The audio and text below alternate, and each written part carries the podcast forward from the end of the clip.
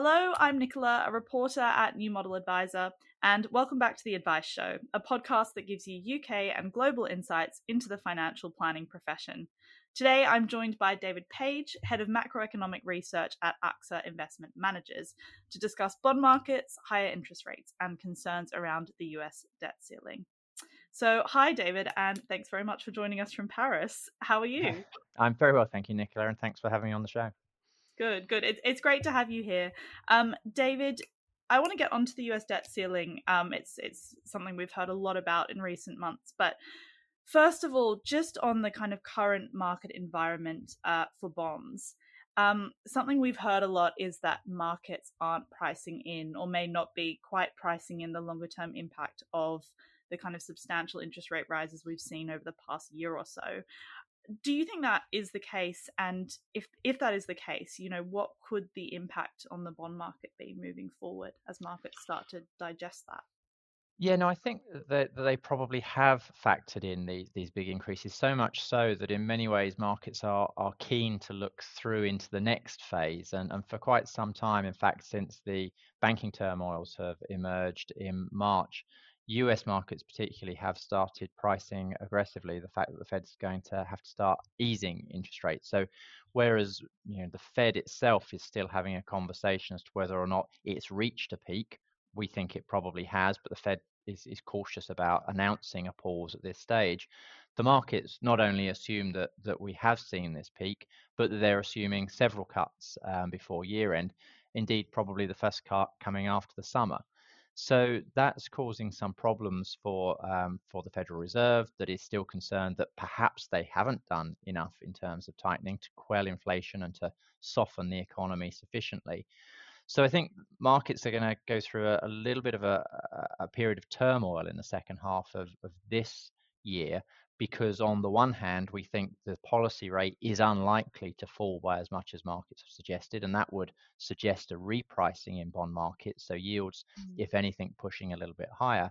But at the same time, we're also expecting the economy to start finally showing some signs of of rolling over, of, of entering what we think will only be a mild recession, but a, a recession that that nevertheless will deliver the disinflation that the Federal Reserve ultimately wants and will ultimately leave the Federal Reserve in a position to cut rates not this year, we don't think, but starting very early next year. So, insofar as bond markets always try and anticipate that, they're going to have to price perhaps rates not moving quite as soon as they think, but still more evidence that ultimately we are going to see um, rates falling down. And I think that that's going to leave markets sort of range trading. We've seen US 10 year yields uh, around the 3.5% mark for some time. And we think sort of a, a level around that that level is, is probably where we end the year as well. Mm, okay, thanks, David. That's really that's really kind of comprehensive. Thank you. Um, so, I mean, do you think, with that in mind, do you think that investment managers need to prepare for a little bit more, um, you know, and and how much more, I suppose, volatility in the market in the second half, or do you think that broader backdrop of uh, recession is is is more just something that they should focus on? Um, no, I think there's there's probably opportunity to focus on a little bit of volatility. I think it depends which asset class we're looking at. You know, obviously thinking mostly about bonds at the moment, but we're likely, we think, to see some um, some some risk off pressure coming through in in the equity space. Um, we think that earnings um, for for value stocks in uh, are still relatively um, high if we're expecting to see signs of, of mild recession emerging in the second half of this year. We think growth is going to be relatively mediocre next year, and so earnings probably a little bit high there. So we wouldn't be too surprised to see equities come under pressure in the second half of the year. And naturally, um, that will give some support to bond markets, which should help push yields a little bit lower. But at the same time, yields are already sort of substantially lower than the policy rate. And as I say, that tension against the policy rate is going to be there. So I think you know much less volatility I would expect, um, and certainly some opportunity um, to lengthen duration of the portfolio if we're moving out of a uh, an interest rate rising environment into something that's at least going to be stable, but but anticipating um, an easing environment as we go into 2024. Um, so there is there is going to be a little bit of movement, and I think yeah, um, you know, active investors are, are, going to be able to take some opportunities um, to to lock in for the, a more medium term move that we would expect to start as we move towards the end of this year. Okay, in- interesting. On uh, on the valuations for value equities, is that something that applies to um, value equities, you know, globally here in the UK, in the US, in Europe, or, or are you just more more meaning um, US equities? Specifically, they're referring to the US, but I think you know there is going to be a, consistent assessment that comes through on on growth prospects in in the European region specifically, um, mm-hmm. including the UK. You know, we've been positively surprised on the macro front. Um, not that growth has been stellar uh, in either the UK or the eurozone, but we had feared something far worse given the the problems over energy over the winter, and that's not materialised. So both economies have proven more resilient than that. But I think the, the corollary of that is that the domestic central banks, the ECB and the Bank of England, have had to tighten monetary policy much more, and that's likely to have a, an impact, a headwind on um, growth as we move you know, towards the end of this year, as we go into early next year. So that growth profile is shifted a little bit lower there, and that's something mm-hmm. that, that equities in in the Euro- European space are going to have to digest as well. Yeah, okay. And are you seeing investors sort of prepare portfolios for this outcome? For example, like maybe moving, um, I don't know, a little bit underweight in growth equities, taking a bit more duration, um, yeah, not uh, uh, specifically. I, I, I, don't specifically talk to what individual investors are, are mm. doing, but you know, as a market as a whole, there does seem to be a shift towards that. And I think you know, if you look at bond markets, we were we went through a phase where bond yields were chased deliberately higher during a, obviously the interest rate tightening process, but also against a backdrop where inflation looked like it was continuing to rise and threatened forcing central banks to move even further. Now we're at the phase where we're seeing the peak in that come through, inflation rates starting to fall, um, certainly on a headline basis, some signs that core starting to roll over as well. Um, now you're seeing uh, yields fall back, and that's clearly you know moving from that that shorter duration bias that, that that had been there to markets generally moving into longer duration assets again. So yeah, nothing mm-hmm. nothing specific on the investor side of things, but but clearly that's a move that the market as a whole has made. Yeah. Okay. Interesting. Um, BNY Mellon's chief economist, um, Shamik Dhar, uh, yesterday he was speaking at an investor conference and he said that um, going forward, he expel or they as a as a house expect to see um, higher real interest rates just kind of permanently going forward, um, and that would be a, a big change, obviously. But do you do you agree with that view? Broadly, yes. I mean, obviously, it begs the question of higher than what. Um, mm-hmm. But if he's referring, as I, I, assume he is, to the previous sort of decade and the sort of the, the aftermath of the great financial crisis, then yeah, I think that is something we are likely to see. Um, we always knew at the time, although it's been difficult to live through over 10 years, that balance sheet recessions tend to have or cast quite a long shadow. It's taken a long time to get through. Obviously, in, in the early 2010s, we also had you know austerity, which uh, even at the time some of us thought might be misplaced, but, but hindsight probably proves that point. Um, and so that weighed on growth. It meant that we it took a long time for the economies to to move out of that, um, and all of that, you know, against some of the, the backdrops for um, the longer term drivers of, of long term interest rates, demographics, some of the globalization stories um, have helped long term interest rates fall back. But we've now gone through a phase where it looks like we're we're basically moving out of that period. Um, we've, we've gone through obviously a very unusual recession with COVID, and, and we think we're into a, a, a more normal, um, certainly in the terms of the, the US, a more normal, mild business recession is likely to emerge coming through here. But I think, you know, when we look at the, the vast amounts of investment that, that's likely to be done, we are hopeful that um, that the underlying rate of, of interest should be a little bit higher than the depressed rate we saw um, over most of the 2010s. So yeah, we we think that it's likely that that real rates probably are going to have to be a little bit firmer going further forwards, with all of the implications that that has. Mm, yeah, okay. And I mean, which parts, if, if that is the case, which kind of parts of the market can you see that affecting uh, the most? Well, it, it, clearly has an impact on you know on, on, assets over a given duration. So when we're looking at mm. um, you know equity markets where we saw very good growth performance coming through, a lot of that was on the back of you know long duration income coming through from those those assets and if we do have a you know we're not looking at a material um, push higher in our in the the underlying rate of in, interest going further forwards but it, it starts to be a headwind um, for those sorts of stocks as well and obviously you know absolute levels of yield start to change as well Mm, mm, yeah, yeah. I'm just thinking about um, the audience of this podcast that you know financial advisors. Um, I suppose could you know savings and retirement products be something um, where we might see some some significant, well, maybe not significant, but some price changes in the in the market um, as a result of that kind of environment? They will see some price changes. It's not something I would want to get involved with in terms of you know giving that advice to financial advisors. yeah. they're, they're very well regulated for a reason. yeah, absolutely, absolutely. Um, so turning now to the US debt ceiling. Again, mm-hmm. something we've heard about a lot. Um, David, would you be able to just sort of briefly explain what exactly that is? And I think the distinction between a scenario where the government breaches the debt ceiling and actually default on debt is is something that would be good to kind of um, explain as well. Yeah, so Congress has a, um, a statutory duty to lift the limit of, of overall um, US government borrowing. And historically, this started in about 1917. Historically, it's, it's almost rubber stamped that. Um, so it's a check and balance, but, but it's something that Congress has fulfilled.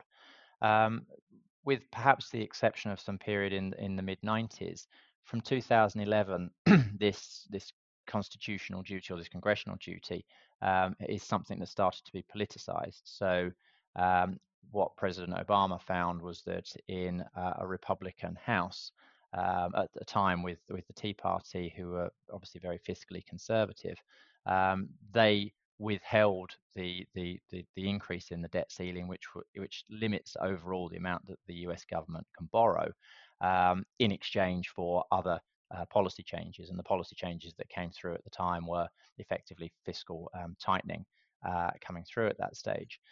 And so we've seen a couple of episodes where that's had a material impact. 2011 um, was was one of those. 2013 we also went through a, a similarly um, tricky period, and then we've also gone through a period over the last decade or so where the threat of the debt ceiling has been used, but actually nothing's really emerged. Um, so this time looks slightly different because once again, a sort of small minority of the House, particularly a, um, a, a, a faction of the Republican Party, um, stalled their approval of now House Speaker McCarthy. Um, got a lot of um, significant rule changes going through, uh, which increased their leverage um, over McCarthy. Um, and once again, that that sort of backdrop is leading the House to try and force political change on the White House. And at the same time, the White House and President Biden um, was involved in obviously the, the, Obama government that made those changes back in 2011. And, and, in hindsight, both in terms of the fiscal austerity that was enacted and the impact that that had on the um, US economy at the time, and therefore the impact that it had um, on a political basis, the government thinks that that both of those moves were mistakes at the time and is keen not to repeat those mistakes. So you've got two different political factions that um, that are ideologically opposed to compromise at the moment, and the clock's ticking. Now, the, the slight uncertainty with the debt ceiling is that we're not actually 100% sure when the US government is going to run out of money. It's already got to its borrowing limit but the Treasury is at the moment being able to use what it describes as extraordinary measures, um, paying different things in different ways for a period of months to continue normal operations. But but ultimately, those extraordinary measures will run out, and they'll run out relatively soon. Treasury Secretary Janet Yellen has suggested that um, they could run out as soon as the 1st of June, uh, although she did concede that it might be several weeks after that. Mm-hmm. And, and then there's a couple of complications as to when the US also receives additional tax receipts, which give it more money to spend. So we actually think that there's a good chance that this doesn't come to, um, to, to, to the X date, as they describe it, the point where they run out of cash, until something that's later in July. But nevertheless, as we approach that sort of that first deadline that, that Janet Yellen has pointed to, the 1st of June, markets are going to get increasingly nervous about what the implications could be. Mm, that's really that's really interesting, David. Thank you. Um, and you touched on it a bit just now, but uh, what sort of steps are being taken to prevent uh, this happening? Well, at the moment, the preventative steps are, um, are, are basically negotiations of how to get to compromise. So mm-hmm. the uh, U.S. House has passed a bill which said they would increase the debt ceiling by one and a half trillion, but in exchange for four and a half trillions worth of um, deficit reduction over the next ten years. Um, uh, specifically identifying some of the areas that are key sort of uh, or seen as key achievements from the Biden administration. So that's unacceptable um, to the White House. It's, it'll be unacceptable to the um, the Democrat um, majority Senate. Um, so there's a, a, period of back and forth uh, going on at the moment. Um, President Biden has met with um, House congressional leaders. Um, and they are talking about you know where this this where they could come together and and actually you know some of the the, the mood music that's coming from this has been um, upbeat. President Biden himself suggests that talks have been constructive, um, as did the um, as did Brainard, who, who's now on the Council of Economic Advisors. Um, but you know, some of the, the, responses from the Republicans has been, well, actually, it's not been that constructive. So, you know, when these political dynamics are going on, it's always hard to get to the sort of truth of what's genuinely going on. But it does mm. feel like the you know, the, many people talk about you know, different ways out of this situation, but the, the US system of checks and balances is is quite tight, um, and it's designed to prevent um, sneaky ways out. So it's designed to try and get compromise between the two parties, which is what you really want in a democracy. So mm-hmm. Everything is being funneled in that way, but the, the question is what's going to happen to get the two sides to change their their positions. And unfortunately, we think that what what what is required to get to that endpoint is a degree of pain being shown. Now, pain can come through in different areas. Um, ultimately, it could come through from the economy, but the economy is quite slow to to show its pain, if you like. Um, mm. You know, even the even the more regular data tends to be a month out of date before it's actually published. But financial markets show that in real time. Um, and what we're concerned about is that we need to see some degree of financial market pain to give the politicians the excuses to um, to compromise on their, their their sort of long-standing positions.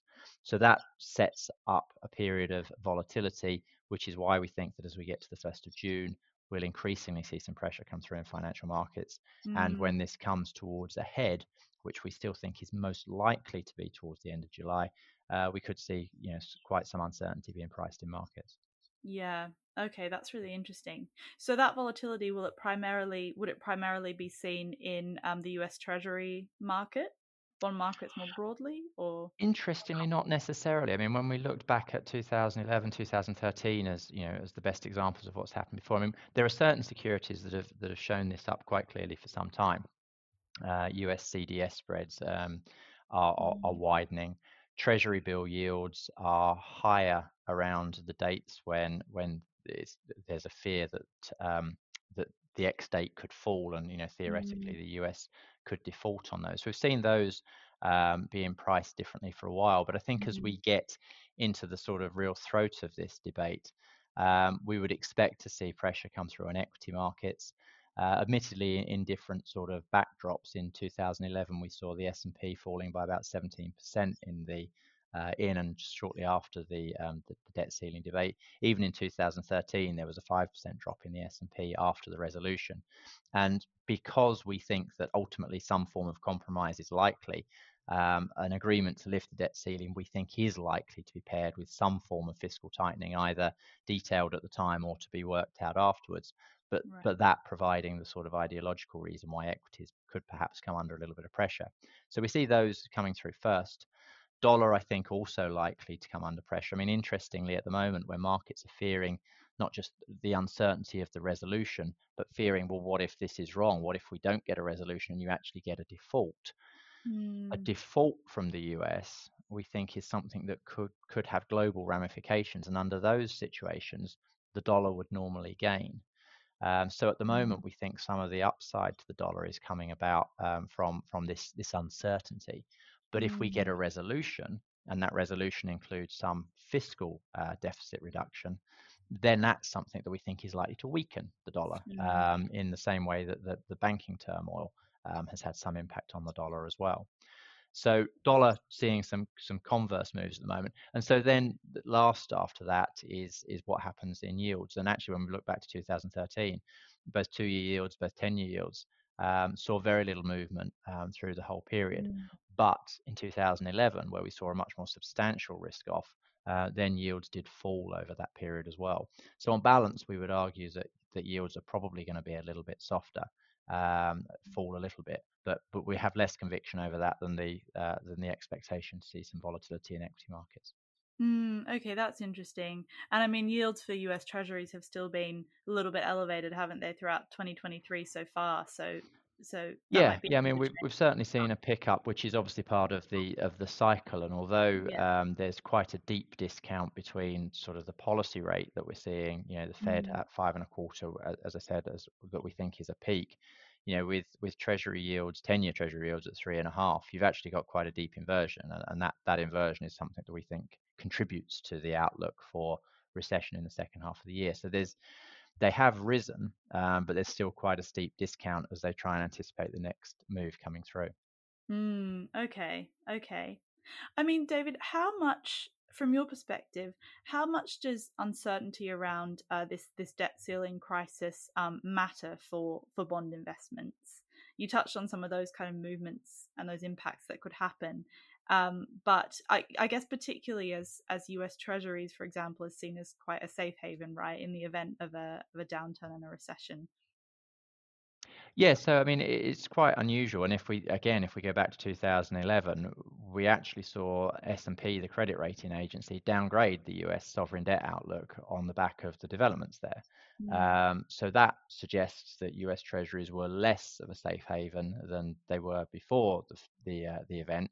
Whereas actually, what happened to yields is they fell a little bit. You know, people thought there was more value in them than that. So mm. slightly contradictory move coming through there, um, and and we would expect broadly the same again. Uh, it's why we think that there is probably less adjustment coming through from a, a bond market perspective than there is in other asset classes. Yeah. Um, so I think there's there's two phases to this. There's the one which is what we, we, we focus most on because we think this is what's definitely um, on the cards is a period of market volatility and, and the potentially the short term impact that you could see coming through there. So, you know, if we do see a, a, material impact on equities coming through, we would expect to see a modest drop in yields thereafter. And that's, you know, that's the, the broad sum of it. So in in in total, there shouldn't be too much of an impact for the bond market. The bigger question is what would happen theoretically if if we're wrong and for whatever reason there is a, a political miscalculation and the US does start to default. Mm. And there are mm. two sort of um, answers from that. The first is the sort of um, if they default on everything, so they just stop paying anything and, and therefore they missed a securities payment. Mm. And frankly, the outlook for that is um, is, is sort of financial market Armageddon. Um, I mean, back in 2011, 2013, the Federal Reserve subsequently published um, records of its meetings where it said, well, in the event of a default on securities, we don't know what will happen because we, as the Fed, don't have sufficient knowledge of how the financial system works to know how that could work through. So if that's what the Federal Reserve is saying, you know, there, there's a great deal of uncertainty about what the implications of that could be. But there's a, a second school of thought which suggests, um, and probably quite rightly, that the Fed, that the Treasury and the Federal Reserve will be able to manage not to default on securities, in which case bond markets will see this uncertainty, but that they'll default on other obligations, which means, you know, effectively they stop government pay, they stop paying pensions, they stop paying for other goods and services. So that then becomes a very extreme form of government shutdown, uh, a very extreme form of fiscal tightening, which is a, a decelerator to the economy um, would probably propel the US even more quickly into recession and may come um, and may therefore sort of accelerate the Federal Reserve's easing. Well, in that situation, you would expect to see uh, bond yields also falling back um, quite sharply as they try and catch up with how much this this additional fiscal tightening, which isn't in the markets at the moment, is going to impact Fed pricing going further forwards. Mm. So I mm. think you know two very different outcomes. One, um, really opening Pandora's box in a way that that we're, we're pretty confident we won't see, but the other also suggesting you know a much more material economic impact, which is inevitably going to have more of an impact on bond markets. But mm. both of those outcomes um, a default is something that we don't expect ultimately to occur. The catch, I think, is that from a financial market perspective, we may have to believe that it could occur to set in motion the dynamics to make sure it doesn't. Yeah. Okay. And then the final question on the on the debt ceiling crisis is: um, Are you seeing or can you see um, any issues of liquidity prop like prop up, uh, particularly in the in the Treasury U.S. Treasuries space? I mean, there have been issues around um, liquidity, particularly as um, you know the Fed's been very slowly withdrawing excess reserves via its quantitative tightening program, and we've seen a lot of money moving into money market funds and then being re- repositioned back at the Fed into the overnight reverse repo. So that's led the, left the market relatively tight, and that that liquidity has been affected um, in the US as well. Again, I think you know in the short term um, the increased volatility around resolution would probably add to some of those problems, and you would probably see a little bit more, uh, sorry, a little bit less liquidity there. Not necessarily anything that would be disruptive, but but certainly something that um, that, that would be noticeable. But it, it becomes a different ball game if we actually go into default, which again is, is something we're pretty confident we won't. But in that scenario, yeah, I mean, we could see some significant liquidity issues at that point. Mm, okay, okay. Brilliant. Um, David, that's about all we have time for uh, this afternoon. So thank you again very, very much for joining us. and pleasure. Great to have you. And thank you everyone for listening. If you'd like to get in contact with any questions about this episode, uh, you can email me. I'm nblackburn at citywire.co.uk, or you can find us on Twitter. We're at New Model Advisor. Thanks again, everyone, for listening.